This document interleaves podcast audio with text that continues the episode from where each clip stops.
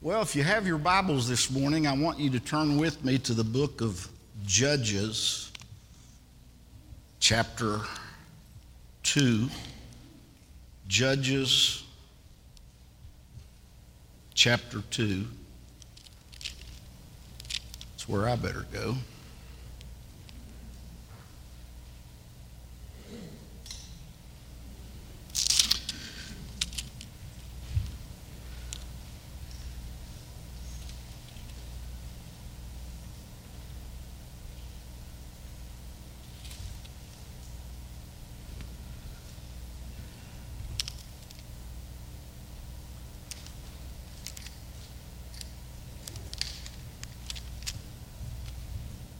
Y'all don't ever lose your place in the Bible, do you?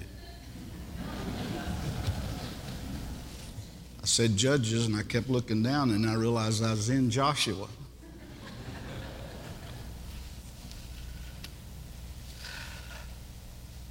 When I think of our graduates and I think of what's ahead of them, we all sometimes wonder what God has in store for us what's in our future. What does God have in mind? I have to admit, through the years, and I go back on days like this and go back to my graduation other times, we've got a class reunion uh, coming up in June. I'm looking forward to it. Because of COVID, we weren't able to celebrate our 50 year or 51st year, and so uh, my 52nd year is coming up in June. We're going to have a reunion. I'm looking forward to going to it and being a part of it. But you ask the question always, what's next? Don't know that I knew what was in store for me when I left uh, high school. But uh, if you go into my office, you'll look, and behind my desk, I have three pictures. Uh, these pictures uh, are one of uh, Moses, one of Joshua, and one of Peter. These three men have been significant in my life. Moses uh, really was the first pastor in Scripture in that he pastored the children of Israel through all of that process. And then Joshua is to, who took them into the promised land. And um, I just relate. I don't know necessarily why I chose these three to have a picture behind me, but I relate to Moses and I relate to Joshua and my desire to take us into the land that God wants us to have and wants us to walk in here on planet Earth into the promised land. That's where He wants us to be. And I think I associate with Peter because he's a cussing sailor. He was always in trouble, and that's kind of the story of my life. I mean, it just like I was always saying something or doing something and getting my foot in my mouth and saying the wrong thing. But these were three of my heroes. And um, Joshua is probably my favorite. He marched the children of Israel, if you'll remember, around Jericho and took them into the uh, promised land. Moses was not able to do that, but Joshua was. And that's kind of been my prayer throughout all of the years. And if you've been listening to me for the last 40 years and you hear the message that I've been trying to preach, it's about not really taking us to heaven as much as it is bringing heaven to earth and walking in the land that God has promised to here on planet earth, being everything that He has predestined us to be, which is conformed to the image of Christ. Now, if you read, and I want to read a couple of verses here from Judges chapter 2, you'll see kind of what happened here in verse 10. It says, When all that generation had been gathered to their fathers, another generation arose after them who did not know the Lord nor the work which he had done. Now, this verse to me is a very sad verse. Joshua led them into the promised land, and it says that this next generation didn't know the Lord, nor did they know what the Lord had done. It really wasn't the fact that they didn't know the story, they just didn't own it. They didn't own the story. They knew the story, they didn't own it. Here's what I want to ask this morning Do we, you and I, Rhema Christian Center corporately, do we know our story? Do we know what God has brought us out of, what He has taken us into, what He has done for us? In this story, the next generation didn't talk about what God had done in their lives. When I think of the story of Rhema Christian Center, when I think about what God has done since 1984, when I think I think of so many stories, and I mean, I could just go on and on. I think about what it costs us to do what we have done in the last 40 years, what we have built in the last 40 years. The multitudes of offerings that we have received. Steve talked about what we gave in scholarships. We have given literally over $3 million to foreign missions through the years. The untold hours that people have spent on this property working and laboring and donating and teaching and giving and imparting and counseling. I mean, when you begin to think about what God has done at Rhema Christian Center, it's just amazing. All of the service that people have rendered unto the Lord. Why? The reason why is so the story can continue. Everything we've done is to impact another generation, to impact the future. How many of you want the story to continue?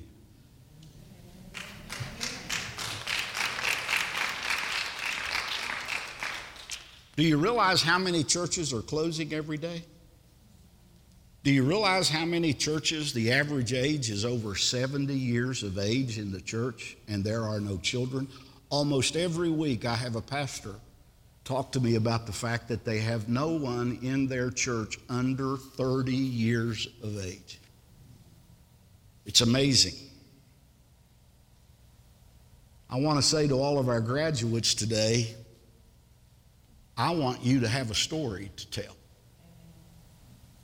I want you to be able to tell your story. Today, I want to tell you a Bible story. A story about a woman from the town or a place called Shunem.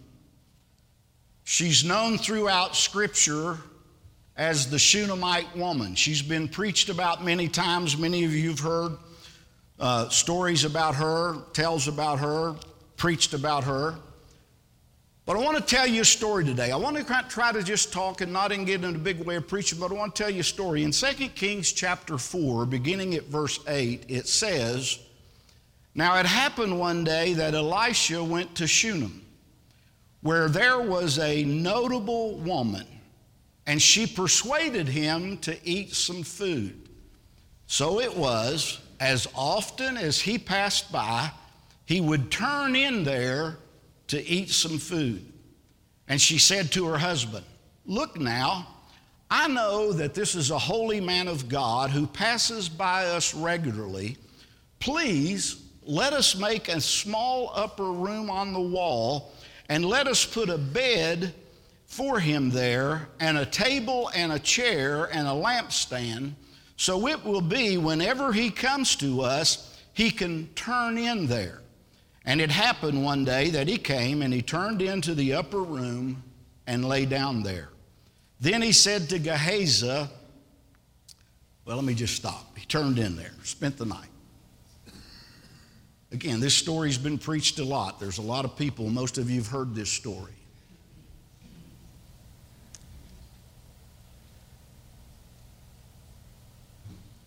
When you begin to hear this lady, this woman's story, and her desire to do something for the man of God. This is, this is personal for me because I, I have my own story to tell. I have my own stories that are important to me. But this lady had a real desire to not only feed this man of God, but in his travel and his journey to provide a place for him to rest. But here's what I want you to know. Even though she fed him meals, even though she fixed him a room with a bed and a lampstand, there's more to the story. You know, as a pastor, sometimes people come into my office and they want to sit down and they want to tell me their, sort, their story. They're always sincere. They tell me their story. Then I talk to their mate and I find out there's always more to the story than they told me. Anybody relate to what I'm saying? Yeah. You know, when your kids come and tell you their story, let me assure you of one thing. Whatever it is your kids come and tell you, there's always more to the story than they told you. Is that right? There are scenes to stories. When people tell their stories, we've got to be able to distinguish between a scene in the story and the entire story. You can't judge the entire story by just one scene of the story. The Shunammite woman, the day she prepared a meal for Elisha, that was a scene of the story. The day she made the, uh, built the, the room on, that was a scene of the story. And what I want you to understand is scenes in our life are not the full story. You'd have seen Joseph when he was in a pit, and you interacted with Joseph in a pit, you would understand that that scene was one scene in his story.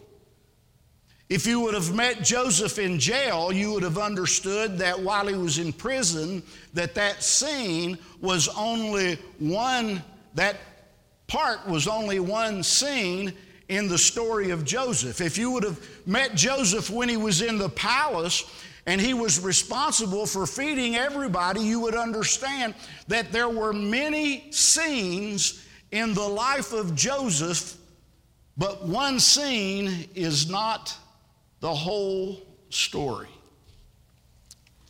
Life is not just a scene. Scenes are temporary, they are not the whole story. Listen to me say this. You don't stop the story because you're in a scene that you don't like. Hear me today. I got something to say to you. There are scenes in all of our lives, moments in our history, moments in our lives where we go through things where it's uncomfortable, where it's not good, where we don't like what's going on. We wish things would change. But I'm here to tell you today the scene is not the story.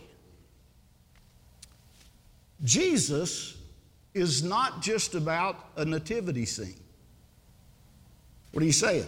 Well, that's a scene in his story, but that's not his whole story. Jesus is not about a cross in his story. That's a scene in his story, but that's not the whole story. Jesus is resurrected and he comes to life and he comes out of the tomb, out of the grave, and that's a scene in his story, but hear me carefully say this that's not his whole story. Help me, Lord. He grew up, he opened blinded eyes, he caused the lame to walk, he caused the deaf to hear, he caused the mute to talk. They put him on a cross. But that's not the story, that's a scene. The devil, when he crucified Jesus, thought that he had won on Saturday, but on Sunday, there was more to the story. Look at somebody and say, There's more to your story. Will you do that? One scene, Jesus was crowned with a crown of thorns. In another scene, he wears a crown of glory. What do you mean? There are scenes to your story. In the book of Romans, the eighth chapter, Romans chapter 8, and verse 18, it says this For I consider that the sufferings of this present time are not worthy to be compared with the glory which shall be revealed in us. What am I saying? The suffering that you're going through in this scene of your life can't be compared with the glory that God wants to lead you to in another scene of your story.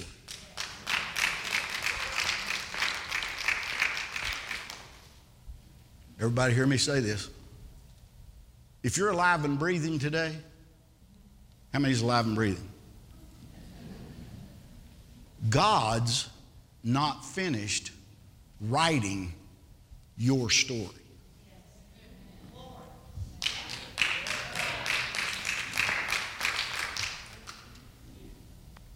You can't get a resurrection if there's no crucifixion. In order for there to be a resurrection, there had to be a crucifixion. Everybody's story starts somewhere. You know, I look around this room and I, I, I just, you, you know, I want to say this. Some of you have wrote checks every week, every month, every year, and everything you've done has caused you to be involved in the story of Rhema Christian Center. You realize that? Think about it for a moment. Everything you've done, every class you've taught, everything you've given, your time, your talent, your money, everything you've done, God has placed into the writing of the story of Rhema Christian Center. What it is, what it does. When you and I put our story into his story, it becomes history. We say it again.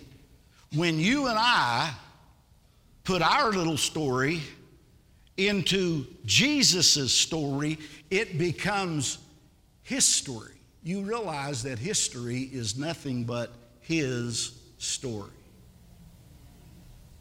If the only scene you know is a manger, if the only scene you know is a crucifixion, if the only scene you know is a resurrection, and you don't see the scene where he came to took, take up residence living on the inside of you, his story is still being told in every one of our lives, every day of our life, in everything we do. Think about it with me. His story. Let me go back to the Shunammite woman's story for just a moment. The Shunammite woman says to the husband, Elisha, this man of God who comes by here, we fixed him a meal, let's build him a room. She wanted to bless the man of God to make an impact on his life. She makes him a meal one day, the next day, she builds him a room. And there's more to the story. How many of you are born again, accepted Christ, you are a Christian. Let me see your hand. Is that your story? Or is that just a scene in your story?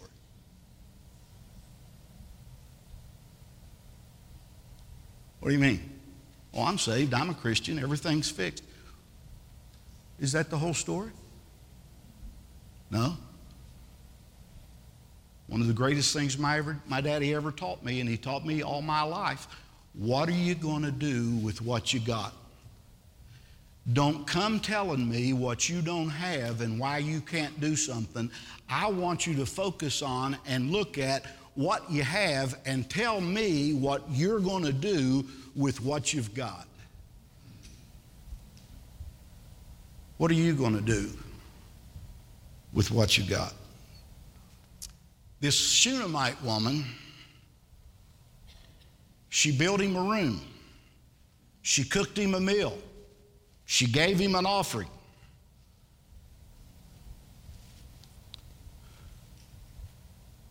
When we started Rhema Christian Center, I had no earthly idea what we would do through the years.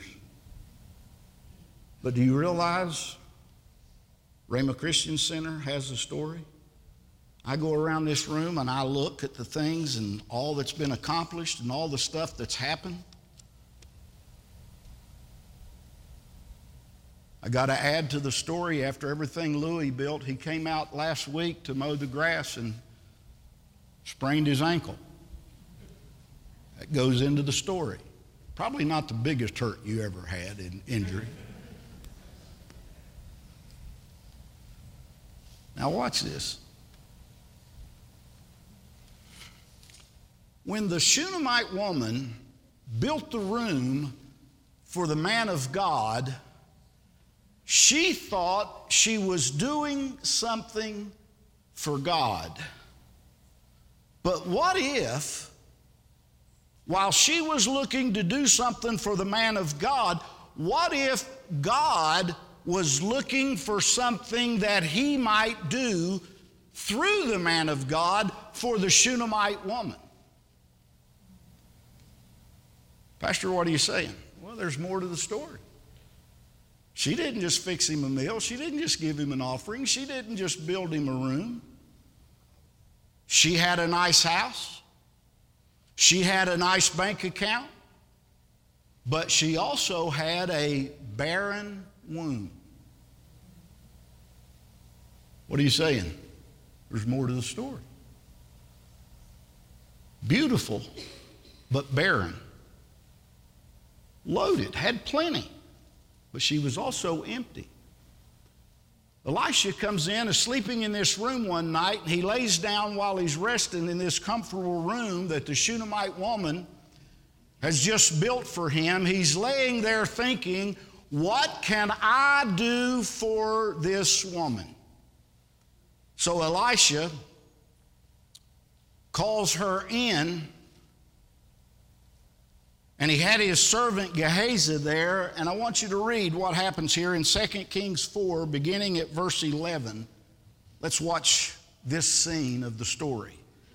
And it happened one day that he came there and he turned into the upper room and lay down there. Then he said to Gehazi, his servant, Call this Shunammite woman. When he called her, she stood before him, and he said to him, Say now to her, Look, you have been concerned for us with all this care. What can I do for you? Do you want me to speak on your behalf to the king or to the commander of the army? She answered, I dwell among my own people. So he said, What then is to be done for her? And Gehazi answered, Actually, she has no son, and her husband is old. So he said, Call her. When he called her, she stood in the doorway. Then he said, About this time next year, you shall embrace a son. And she said, No, my Lord, man of God, do not lie to your maidservant. But the woman conceived and bore a son when the appointed time had come, of which Elisha had told her. What are you saying? Well, I'm saying to you, the story didn't start here in 2 Kings chapter 4. Wonder how many times through all of the years she had tried to have a baby. Wonder how many times she had wanted and dreamed and desired to have a child. Wonder how many times before 2 Kings chapter 4 was her desire for this child to come, but all of a sudden, here in 2 Kings chapter 4, one day in a scene of her life, Elisha brings her in and he says, This time next year, you're going to have a baby boy. And you know what happened? She did. And that's the story.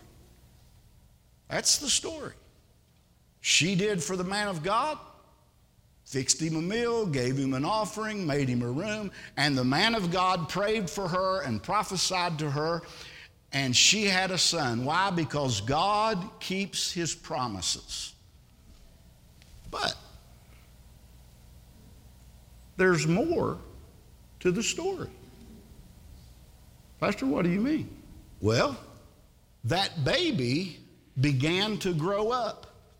Beginning at verse 18 of 2 Kings chapter 4, read this with me. It says, And the child grew. Now it happened one day that he went out to his father to the reapers. And he said to his father, My head, my head.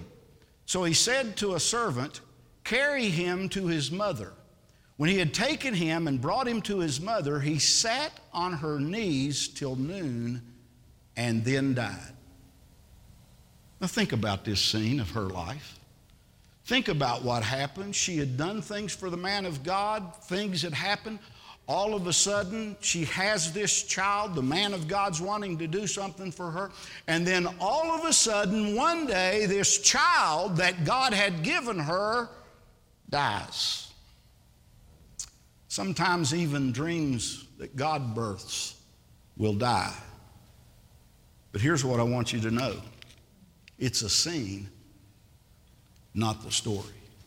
Let's read on. Verse 21. And she went up and laid him on the bed of the man of God, shut the door upon him, and went out. Then she called her husband and said, Please send me one of the young men and one of the donkeys that I may run to the man of God and come back. So he said, Why are you going to him today? It is neither the new moon nor the Sabbath. And, he, and she said, It is well. Then she saddled a donkey and said to her servant, Drive and go forward. Do not slacken the pace for me unless I tell you. And so she departed and went to the man of God at Mount Carmel. So it was when the man of God saw her afar off that he said to his servant Gehazi, Look, the Shunammite woman. Please run now to meet her and say to her, Is it well with you? Is it well with your husband? Is it well with the child? And she said, It is well. Right there's the sermon, but I won't go into that. It is well. Now, when she came to the man of God at the hill, she caught him by the feet, but Gehazi came near to push her away. But the man of God said, Let her alone, for her soul is in deep distress, and the Lord has hidden it from me and has not told me. So she said, Did I ask a son of my Lord? Did I not say, Do not deceive me? Then he said to Gehazi, Get yourself ready and take my staff on your hand and be on your way. If you meet anyone, do not greet him. And if anyone greets you, do not answer, but lay my staff on the face of the child. And the mother of the child said, As the Lord lives and as your soul lives, I will not leave you. So he arose and followed her. Do you see her persistence? Now Gehazi went on ahead of them and laid the staff on the face of the child, but there was neither voice nor hearing. Therefore he went back to meet him and told him, saying, The child has not awakened. When Elisha came into the house, there was the child laying dead on his bed. He went in, therefore, shut the door behind the two of them, and prayed to the Lord. And he went up and lay on the child, and put his mouth on his mouth, his eyes on his eyes and his hands on his hands, and he stretched himself out on the child, and the flesh of the child became warm. He returned and walked back and forth in the house, and again went up and stretched himself on him, and then the child sneezed seven times, and the child opened his eyes, and he called Gehazi and said, Call this Shunammite woman. So he called her, and when she came in, he said, Pick up your son. So she went in, fell at his feet, and bowed to the ground. Then he picked up her son. She picked up her son and went out. Isn't that quite a story? I mean, just think about. Here's a lady wanting to do something for the man of God, fixes him a meal, builds him a room on the house, puts a bed, takes care of him. He prophesies she has a son. But the son dies, and she goes and gets the man of God and said, Did I not say, don't deceive me? And he comes back, and the child gets up. What a story! It's a good story because it lets you know that whatever's barren in your life can still bring forth, and whatever dies can still come alive by the Word of God. Listen to me say this to you who have faced. I want you to understand that the Bible is clear that the dead in Christ will rise again. It may be a scene in somebody's life, but it's not the end of the story. Help me, Lord. When God speaks, nothing that He speaks will return to Him void it accomplishes what he sent it to do. Now, stop a minute and think isn't the Shunammite woman's story wonderful? Isn't this a wonderful story? There's just so many things here. The thing I want you to understand, it doesn't really begin in 2 Kings chapter 4, but it doesn't also stop in 2 Kings chapter 4. The, the story doesn't stop when the room is built or the meal is prepared or the child is born. It doesn't stop when the child dies, and it doesn't stop when the child is raised. Why? Well, let's go to 2 Kings chapter 8. And let's look at verse 1. And Elisha spoke to the woman whose son he had restored to life, saying, Arise and go, you and your household, and stay wherever you can, for the Lord has called for a famine, and furthermore, it will come upon the land for seven years. Now, here's this lady has gone through all of this, and the man of God gives her a word and says, There's going to be a famine where you are. You need to leave. God is preparing her. More to her story. Can I tell you this? Some of the worst scenes make the best stories. Do you realize if there hadn't been a crucifixion, the resurrection wouldn't be as beautiful as it is? If this lady's son hadn't have died, Elisha raising him up wouldn't have been such a beautiful story. There are scenes to our life that have one thing and carry something. I wonder how many people go through a bad scene at a church and leave God for the rest of their life when that scene should not dictate the rest of their story. well, I was going to be a Christian, but you know, I went some hard times. I went through a difficult space. I went through a, a really tough time. That's not the whole story. Listen to me, look at me. I don't care what you've been through. I hurt with you. It's sad. I grieve with you. But it's not the end of your story. God is not finished writing your story.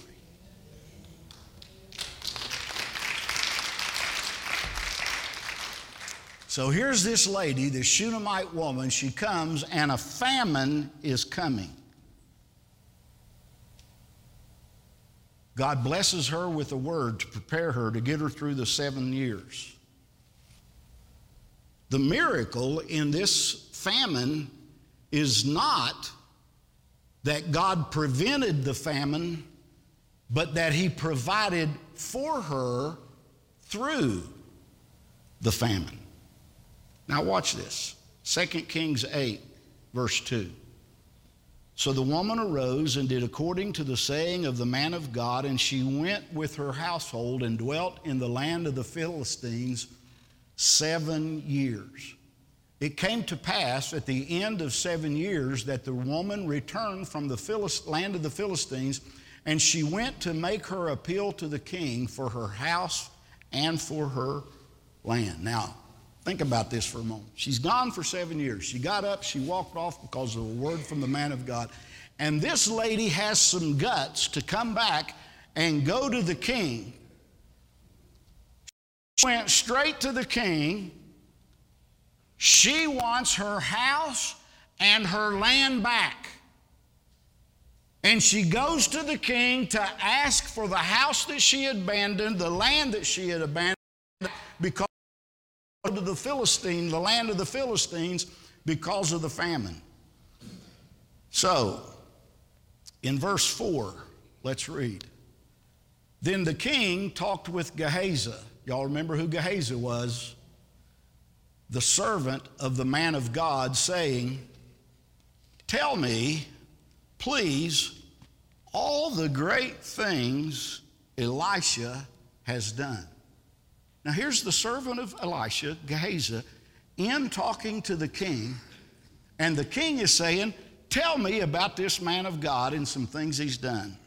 Now, it happened as he was telling the king how he had restored the dead to life, that there was the woman whose son he had restored to life, appealing to the king for her house and for the land. And Gehazi said, my Lord, O king, this is the woman and this is her son whom Elisha restored to life. Now, I want you to follow me just a moment. I want you to get the picture of what's going on here. I want you to see something. Now, tell, hear, hear me say this. The king says, Tell me some stories, some great stories about what Elisha has done. And Gehazi is in there telling the king the stories you want to talk about timing? Right in the middle of Gehazi telling the king about him raising a, a, a Shunammite woman's child from the dead, and she comes walking in to the king's palace with a request. Think about this for a moment. I can just imagine, and my imagination runs a little bit here, I can see Gehazi. Now think about this. He hasn't seen this woman in seven years. She's been gone to the land of the Philistines. And here he is, and he's telling this story, and right in the middle of this story, he's telling the king, and all of a sudden he turns around and looks and he goes, Hey, hey, hey, wait just a, I, I, I believe that's her, and I believe that's that boy right there.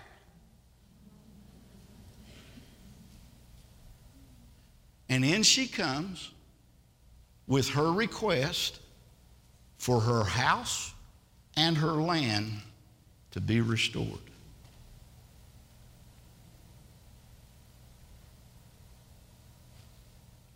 What she did in 2 Kings chapter 4 with a meal, with an offering, with a room, with a bed, for the man of God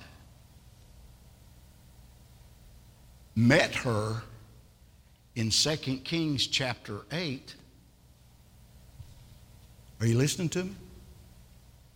Where she comes back before the king to request her land back and her house back, and the king didn't have to give it to her. Do you know what happened there? God's story met her story. What if the story you're living in at this moment, what if the scenes that are going on in your life at this moment, what if what you're going through at this very second is about to have a rendezvous with God's story, and God is about to do something in your despair, in your discouragement, in your struggle, in your battle. What if God's getting ready to have His story meet your story and Him change something for goodness? Pastor, I just feel like quitting. I feel like giving up. I just think there's no use. Is God dead? Maybe He's writing His story through you like He did through the Shunammite woman. Now, watch this. If the scene that she would have chosen, just think a minute, if she was choosing a scene of her life for it not to have been there, don't you think she would have looked back and said, Man, I don't know that I can handle the death of a child? But if that scene wouldn't have been there, where would the miracle be?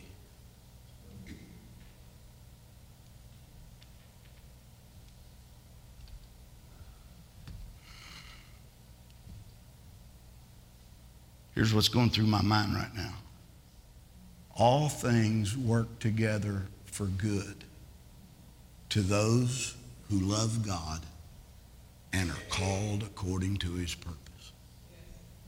All things work together for good.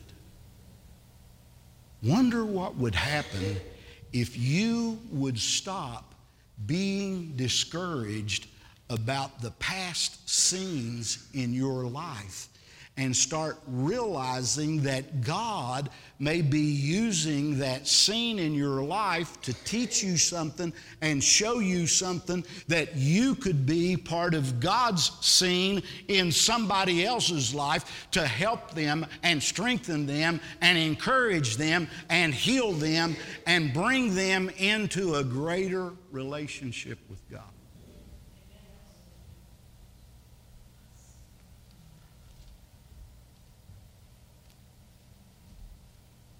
Hear me say this.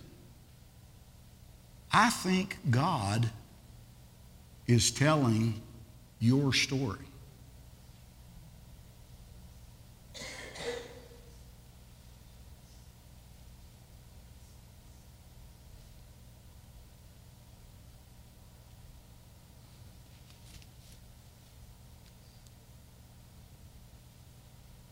Everybody who's done one thing for Rhema Christian Center is in God's story about this church. All the human side of us want to look at, oh, look how much you've done, look how much this person done, look how much that done. I haven't done near as much as somebody else. Where would we be today if everybody hadn't done what they did in God's story. See, here's what happens it, it, it's amazing how so many times we think we know people because we walk into one scene in their story and we judge them and look at them and talk about them because of one scene in their story. How many of you look back over your life and you've had some scenes in your story you're not proud of? Hmm? What if God judged you by the one scene that you're not proud of? I want to assure you he doesn't. People may, but he never will. I have people come here for the first time and they look around Rhema Christian Center and they begin talking about all of the stuff that, that's here and what God's done, and they just think that, that, that we've always kind of just walked on water.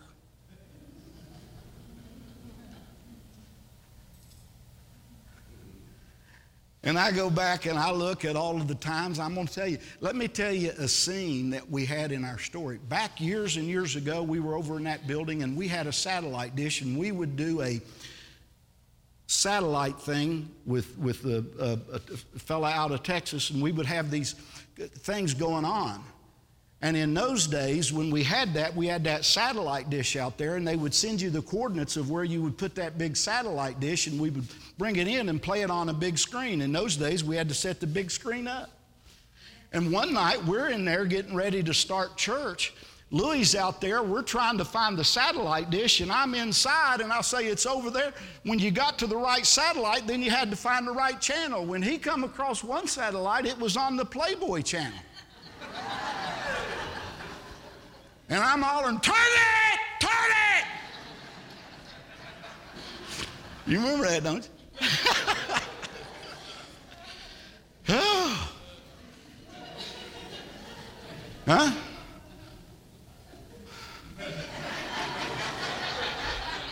Some guy, some guy jumped up and said, This is what heaven will be. No. I'm joking. I hope y'all are all right. Now, if that's too religious for you, if that's too religious for you, you need to get out of the religious scene in your life and get on with God. What are you saying? That's a scene that happened at a time in the story of Rhema Christian Center.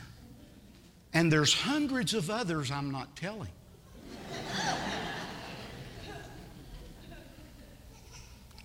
Listen carefully to me. If you're in a pit, don't stay in a pit. If you're on a cross, don't stay on a cross. If you feel like you're in a grave and you're dead and dying, I'm looking at you today. Don't stay in that grave. That's only a scene in your life, what you're going through. God is wanting to work an eternal weight of glory through you and in you. And if you'll just keep your eyes on the whole story,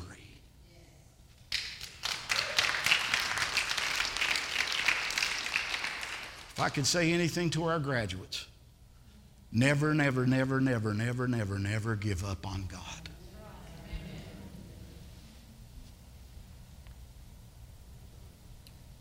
Married one of Charlotte's granddaughters yesterday, and when she and her husband were giving their vows to each other, I remember her as a little girl in this church. Haven't seen her or been around her in years, but as she was making her commitment to her husband and she brought God into that and making God a paramount there, I stood there thinking, Praise you, Lord for the commitment that she's making in her covenant called marriage. Will she make mistakes? I'm sure she will. Will she struggle at times? I'm sure she will. But if God is there, you don't have to worry. As Paul Harvey would say, I want to tell you the rest of the story with the Shunammite woman. 2 Kings chapter 8, verse 5. Now it happened as he was telling the king how he had restored the dead to life, that there was the woman whose son he had restored to life appealing to the king for her house and for her land. And Gehazi said, My lord, O king, this is the woman, and this is her son, whom Elisha restored to life. And when the king asked the woman, she told him. So the king appointed a certain officer for her, saying, restore all that was hers and all the proceeds of the field from the day she left until now. She not only got her house and her land back, but she got everything it provided for the seven years she was gone. Let me ask you this What have you abandoned in your life that you need to go back to the king and get restored?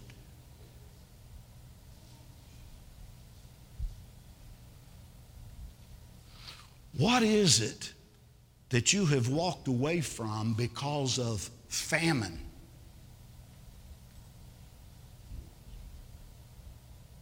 That you need to come back to the king for him to restore it. Today, today, today, he wants to restore everything everything in your life. God is a good God, and his mercies endureth forever. Let's stand.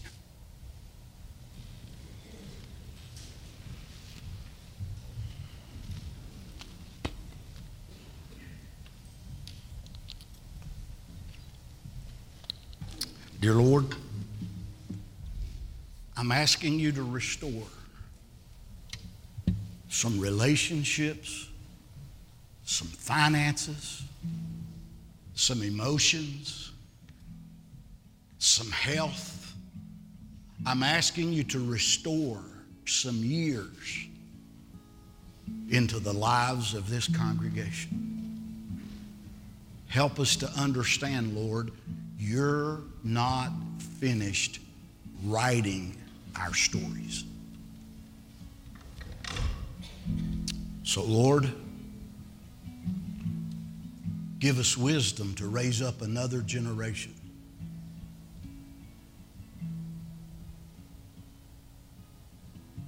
Raise up another generation for you. And do what you want done.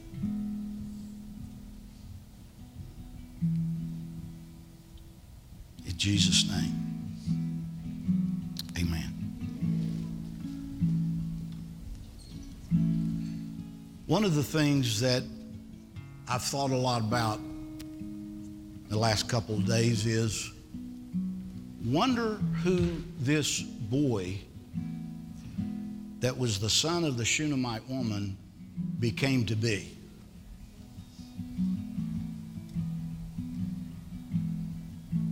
I don't know if it's written in story, I mean, in scripture. Somebody smarter than me may be able to follow that and pick that out.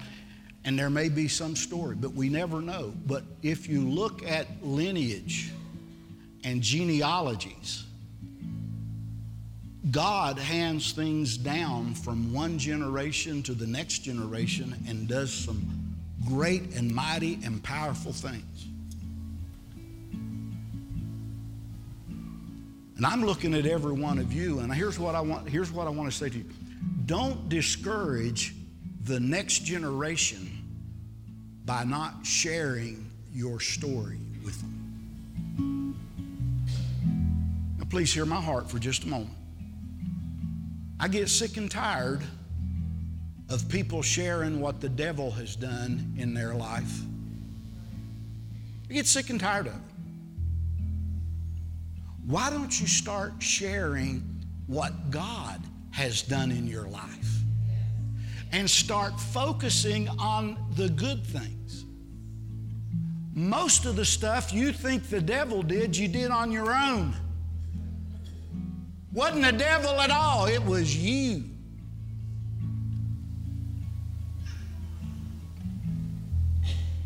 Did you notice what this woman said? The boy had died. This just it just leaps at me. She came to the man. Her husband said, how, how are you? He, she said, It is well. She gets to the man of God and he says, How are you? How's your husband? And how's your son? And she says, It is well. Sounds to me like she had some faith beyond the circumstance or the situation. I've sung that song, It Is Well With My Soul, for years of my life, almost every day when nobody's around. And most of the time, I'm making a faith declaration to the Lord it is well with my soul because the circumstance doesn't appear. The situation is not what I'm choosing, but it is well with my soul. So, today, in closing, here's what I want you to just simply say Dear Lord, I'm asking you to write my story. Let me finish my story.